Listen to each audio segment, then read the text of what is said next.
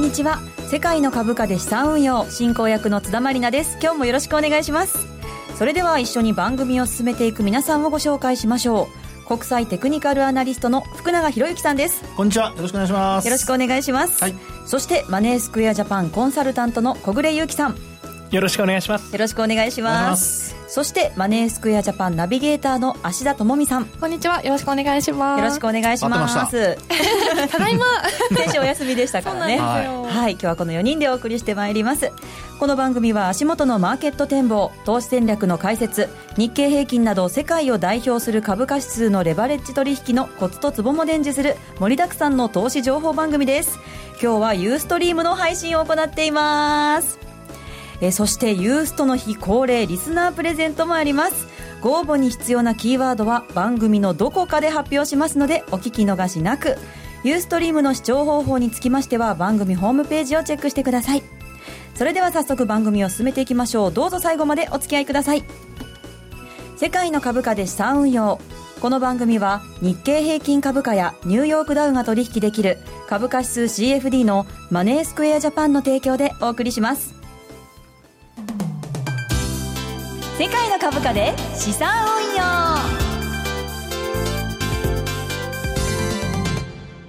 それでは最初のコーナーに行きましょう。題してマーケットの見方。この相場分析今週の展望について解説していきます。まず日経平均などの指数を見てみましょう。芦田さんお願いします。はい。今日の日経平均株価終値は139円37円高い1万6683円93銭。日経平均先物日中の終値は140円高い1万6540円。日経225証拠金取引現在レートは1万6602円。ニューヨークダウ証拠金取引現在レートは1万8194ポイントとなっています。はい日経平均株価は3日ぶりの反発となりました、はいさあそれでは足元の相場や今週のマーケットのポイントについて小暮さんよろしくお願いします。はい1週間前からの振り返りというともう、はい日銀そして FOMC ということになりますが、はい、え。ー、えー、と日銀の政策決定会合こちらは今回、えー、長短金利操作付き量的質的金融緩和と い。うことで、はい、新しい名前出てきましたね。何なんですかね。漢字ばっかり並んでますよね難しいですけど、はい、ちょっとマイナス金利という言葉は、はい、あ一度引かれたというところで、えー、まあ、銀行にとっては、えー、この政策だいぶう嬉しい政策なんじゃないかなというところでは思っているんですけれども、はい、ちょっとこちら、えー、この番組に出てもおります比嘉とも少し話をしてみたんですけれども、えー、えー、長期金利というのはやはりなかなか操作が難しいというふうに言われていますので、はい、えー、この長期金利を本当に操作できるのかというところであったりちょっと疑問符が残るようなイメージは持っているんですけれども、まあ、実際にそれを行っていくというような方針は持っているということですので、うん、えー、これが今後どうなっていくのかというところで少し期待感というところでは日経平均の下支え要因になるのかなというふうには見ております。はい、また、えー、同日に開催された FOMC こちらは9月の利上げは見送りということになっています、えー、で結局年内の利上げがあるのかというところでかなり焦点が集まっているんですけれども、ね、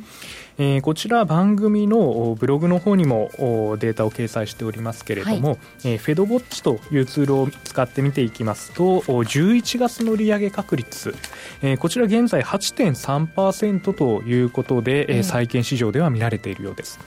えー、そして年内12月の利上げという確率が一気にこの8%から52%まで跳ね上がるというところで年内、えー、市場の参加者、えー、利上げをするとすればこれは12月なのではないかというような見方が主なようです。はい。まあ、年内厳しいんじゃないかっていうね意見をおっしゃる方もい。らっしゃいますけど、はい、どうなんでしょうか？さあ福永さん。あの基本はですね、はい、やっぱりあの利上げしたいとあのまああのえーまあ、イエレンさんと、はい、それからフィッシャーさんは思ってると思うんですよね、はい、ですから、あのえーまあ、ジャクソンホールの公演でですね、あんなふうにこう2人であの利上げ1回じゃなくて2回かもよというふうなことをこう言ってたんだと思うんですが、はい、まあ、結果的にやっぱりアメリカの景況感が実際にこう利上げしてしまうとあのせっかくこう回復しつつあるところでですね、あの水を差してしまうんじゃないかというやっぱそういう懸念が、まあ、FRB の他の理事の人たちにもあるってことなんでしょうね。ですからそう考えるとやっぱりあの、まあ、アメリカの景況感、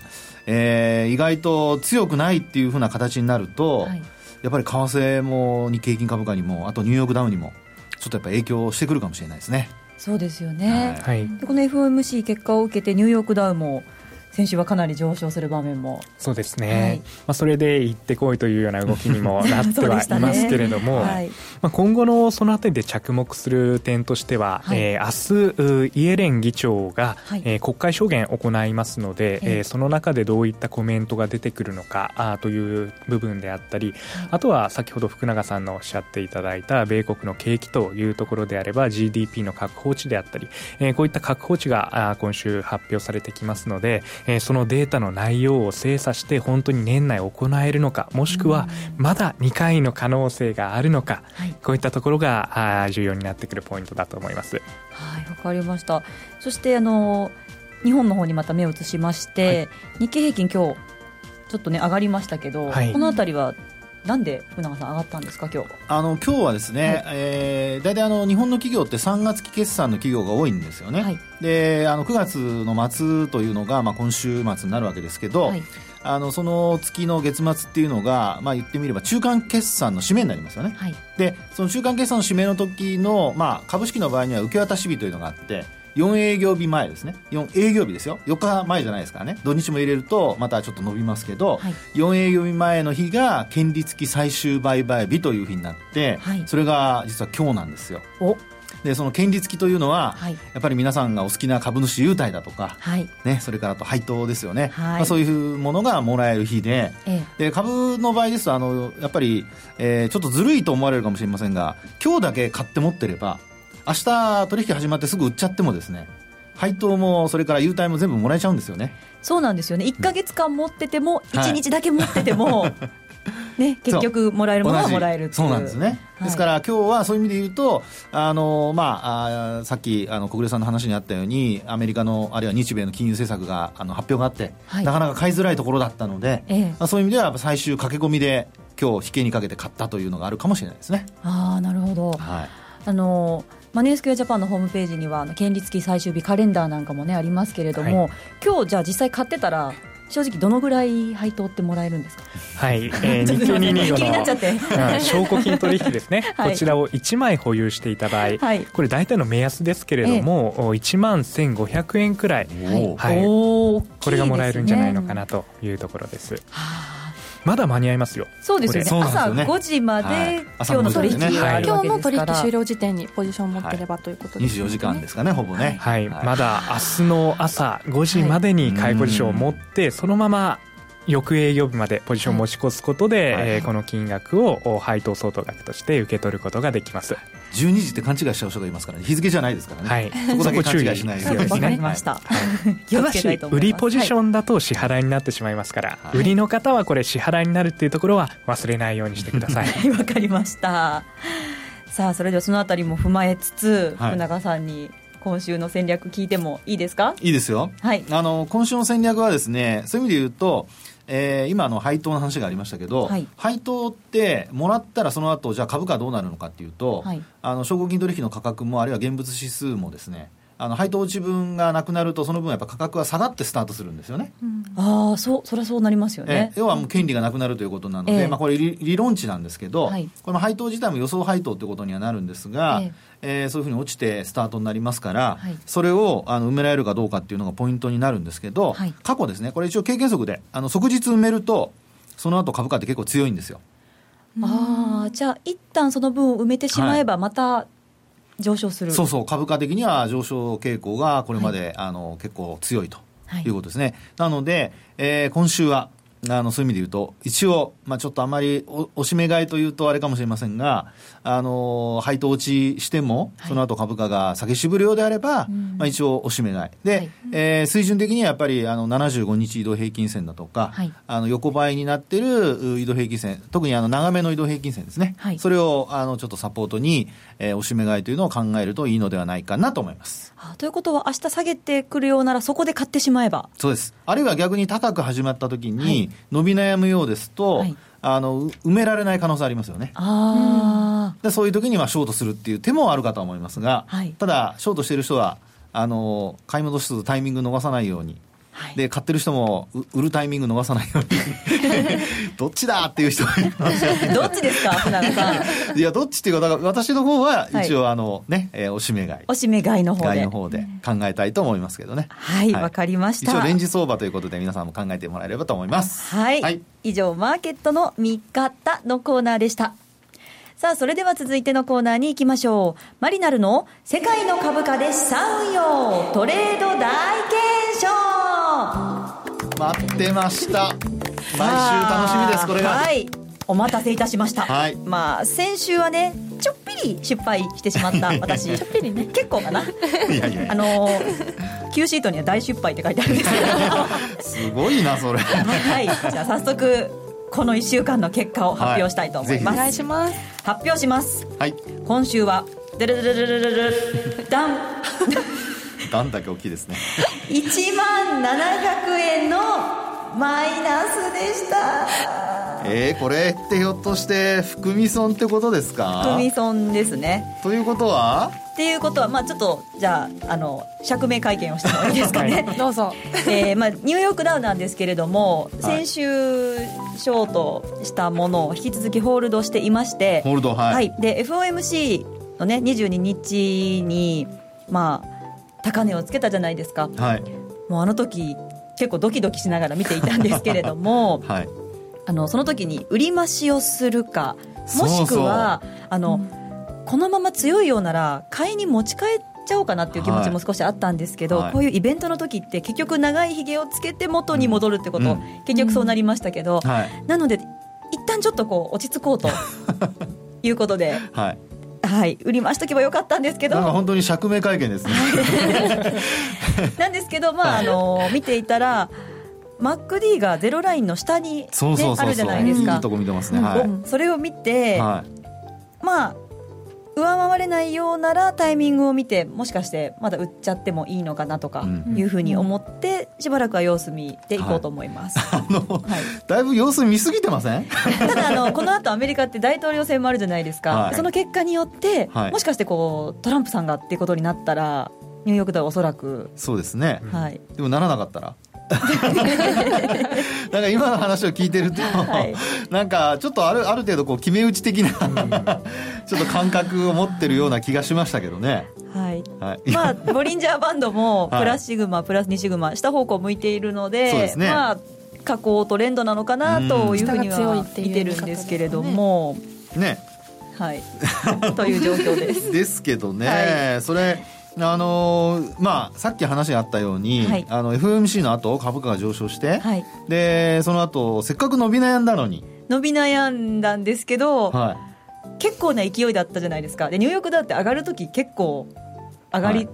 上昇し続けるじゃないですか。でそれもあったので、これはちょっと怖いと思ってしまったんですよもう困ったもんですね。あのあれですよ。あの誰しもですね、はい、あの行動を起こす時にはやっぱり勇気が必要なんですよね。はい。あの勇気も何もなくその何も考えずにやると、あの結果的にそれが身にならないので、はい、なのであの不安に思うのは重要なんですが、はい、だけど不安に思うだけで 何もしないっていうのも身にならないんですよ。石橋を叩きすぎみたいな感じですか？石橋叩き割ってしまいました割ったんですか？まだまだまだ割ってない。もうすぐ。叩いてるだけです叩いてるだけ。もうね背中を押してあげたいところですけどね。これはまあ津田さんにね自分で考えてもらわないといけないんで。わ、はい。はい、かりました、はい。なのでまあ加工するようなら、ちょっと上昇したところで売ります。もしくは、まあそれこそ上昇するならおしめ買いでちょっと様子をニューヨークダウは 伺いたい。でそれよりも私は、はい、日経225の方を今日は聞きたいんですよ。でね、はい、前半も福永さんからお話あった通り、はい、やっぱり明日きっと下がるんじゃないかなと私は見ていて、うん、で今日実は朝起きた時点で買おうかな、きっと上がるから買おうかなとは思ったんですけどみんなが買うなら私は売ろうと思いまして 明日、朝8時半の時点で、比較的まあ高く始まるようだったら、うん、明日売ろうかなっていうふうに思ってるんですけどこれはどうですか？あの高く始まるんでしたらね、はい、あの水準的に例えば高くっていう水準を考えておかなきゃだめですよ。はいあの、人によってこう高い低いっていう感覚全然違いますからね、はい、例えば あの僕にとって1000円はすごくランチで高いと思っても、はい、人によってはいやそんな1000円なんて全然って思う人もいるだろうし。あの、まあ、食事の感覚とは違うかもしれませんけどあの100円値上がりしてる50円値上がりしてるっていう感覚人によって全然違いますから、はい、そういうふうに考えて高い低いだけでこう感覚的に捉えると、失敗しちゃうかもしれませんね。そうですね。私あの、ずっと昨日ぐらいから いやまあねどうしようかなって考えてて結局、はい、分かった明日売ればいいんだと思ってきたら福永さんがおしめ買いっておっしゃったんですちょっと今混乱してます、ね、混乱してます、い、いやあのですからスタートなんですよそれは。スタート時点で下げてスタートするとなれば買う、はい。ね、買って戻すと、下げ渋ったところで戻すところを、まあ、買って、はい、で戻って戻りしきれなければまあ売るし、はい、あの戻していけばそのまま持ち続けると。で一方で高く始まった場合にはさっきの話のようにあのその分ですね配当うちに現物市場があの始まれば必ずそうなりますから、はい、そうすると海外の例えばニューヨークが上がってて、はい、えー、まあ、225の証拠金取引の価格が上がってたとすると、はい、現物の動きにこう再寄せしちゃう可能性ありますよね、ええ。うん、なのでそういう時だったらまあ売ってもいいと、うん、ただその上昇の仕方だとか中途半端に上がってるところを売ってしまうと、うん、その後また持ち上げられたりとかいうことになりかねないので、うん、えー、重要なのはあの上昇して始まった場合にどこまでいったらここが限界になると考えるのか、はい、それが重要なんですね、はい、それをやっぱりしっかりとあの、えー、探さないと。でその今の目は皆さんユースト見てる人には分かると思いますけどなんか僕に訴えかけてますよね その水準ってどこなんですか？どこが高いの？っていう困りますよね。どこが高いと思いますか？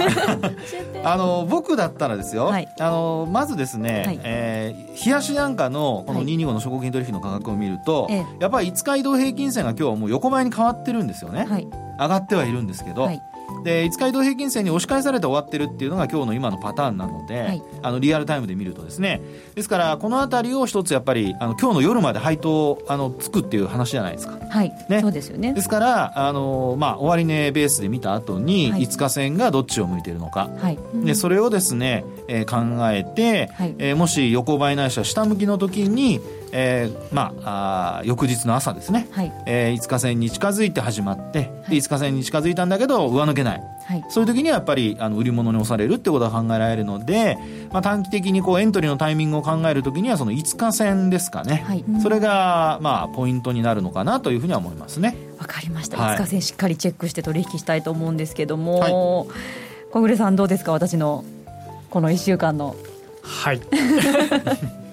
まあまずニューヨークダウこちら非常に売れなかったのは残念だったかなというようには思います。せっかくね、はい、ボリンジャーバンド加工していると。そうなんで、ね、加工トレンドだとしっかり言ってくれているのに、はい、いやもうあの勢いはちょっともうすいません、はい、もうで今後の例えばニューヨークダウのエントリーポイント。今日経に関しては福永さんが十分解説いただいたと思うので、はい、ニューヨークダウについて話をしてみたいと思いますが、はい、えー、こちらもうブログにはい資料が上がっています、はいマリナルが使っているチャートということで、はい、えー、こちら本当に使っているチャートを、はい、私の、はい、資料提供してもらいました、はい、この引いてもらっているサポートラインがあるんですけれども、はい、えーと、こちらがちょうど2月11日の安値あと6月27日の安値を結んだような、えーと、サポートラインになるんですけれども、はい、それともう1本、えー、1月の20日、はい、そしそれと6月の27日を結んだサポートライン。これをもう1本引いてあげると、はい、実はこちらのサポートラインの方がちょうど今の水準に対しては綺麗に当てはまっているんじゃないかなというような形になります。おなるほど、はい、はいはいはい。そうすると、えー、前回ちょうどこのサポートラインの上ぐらいで、はい、なぜか売ってしまったんですけれども。なぜか売ってしまいました、はい、逆に今度はこの水準に近づいてきたら、はい、えー、1個買ってみるとか、はい、この株価指数 CFD の取引であれば、両立てで、はい、えー、経済合理性損なうことはありませんので、はい、えー、一つ買いポジションを持ってみるという手もありますし、はい、場合によってはこの、えー、サポートラインを割れ込んできたら、終値ベースで割れたところで、うんうん、えー、今度は1枚、えー、追加で売ってみるとか、まあ、そういった考え方もできるんじゃないかなというように思います。はいサポートラインね、はい、あの割り込んだところ、前回ね、そこでちょっと失敗してますからね。ええー、そうなんです。リベンジですね。いや、リベンジに なるといいんだけど、帰り討ちに合わないようにだけしてほしいな。ニューヨークダウの方はじゃあそんな感じですあの、はい、ニューヨークダウはいずれにしても、えー、あの今回このリターンムーブっていうのを前回もお話しましたけど、はい、完成するかどうかが重要なポイントなんですよね。はい、であの小暮さんの話にあったようにサポートラインが2本引けるとなると、はい、あの2本目に引いたサポートラインを下回ると確かにそういう動きになるんですが、はい、一方であの、えー、1万7897ドルっていうこれ安値があるんですよね。はい、でこれも割り込まないといけないので、はい、あのまあ一旦そのサポートラインを割り込んでそこでもし売り乗せしたとしても今お話しした1万7897ドル、はい、これを割り込まないようであれば、もうすぐに買い戻すっていうふうに考えていかないと、はい、あのちょっと今回は機敏な行動がですから、ちょっと求められるかもしれないですね。はい。わかりました、はい、機敏に行動してそうです。いきたいと思います。あの最新の注意を払いつつ行動は大胆にお願いいたします。難しいこと言いますねわかりました、はい、以上マリナルの世界の株価でした。運用トレード大検証のコーナーでした。M2J インフォメーション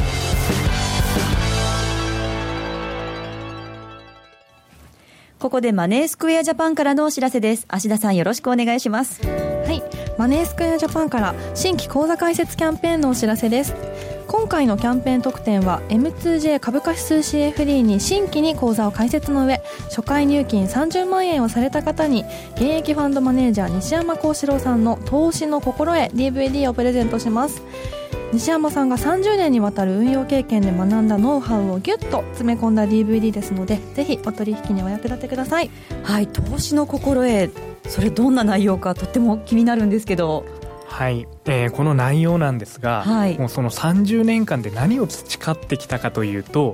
投資で負けないためにはというようなテーマで、はい、一般的な人やっぱりどうやったら儲かるんだろう儲け方を考えてしまうんですけれども、考えますね、西山先生はこれはどうして相場で儲からないのか逆転の発想、どうやったら儲かるのかではなくてどうして儲からないのかと、はい、この視点からまさにえー、解説をしてくれているそんな DVD になります。はいますます気になりました、うん、この DVD はどこかで購入できるんですか？ごめんなさい。こちらは完全非売品となっておりますので、はい、ぜひこのキャンペーンでゲットしてください。はいわかりました。M2J 株価指数 CFD に口座開設をご希望の方やキャンペーンの詳細を確認したい方は世界の株価で資産運用番組ウェブサイトにあるバナーからキャンペーンページをご覧いただけますマネースクエアジャパンでしか手に入らない DVD なのでぜひ手に入れてください。芦田さんありがとうございました。ここでお知らせです。マネースクエアジャパンでは株価指数 CFD をお取引中の投資家の皆様によりお取引しやすい環境をご提供するため9月上旬からパソコン用取引ツールの動作環境に Windows 10、Mac を追加しました。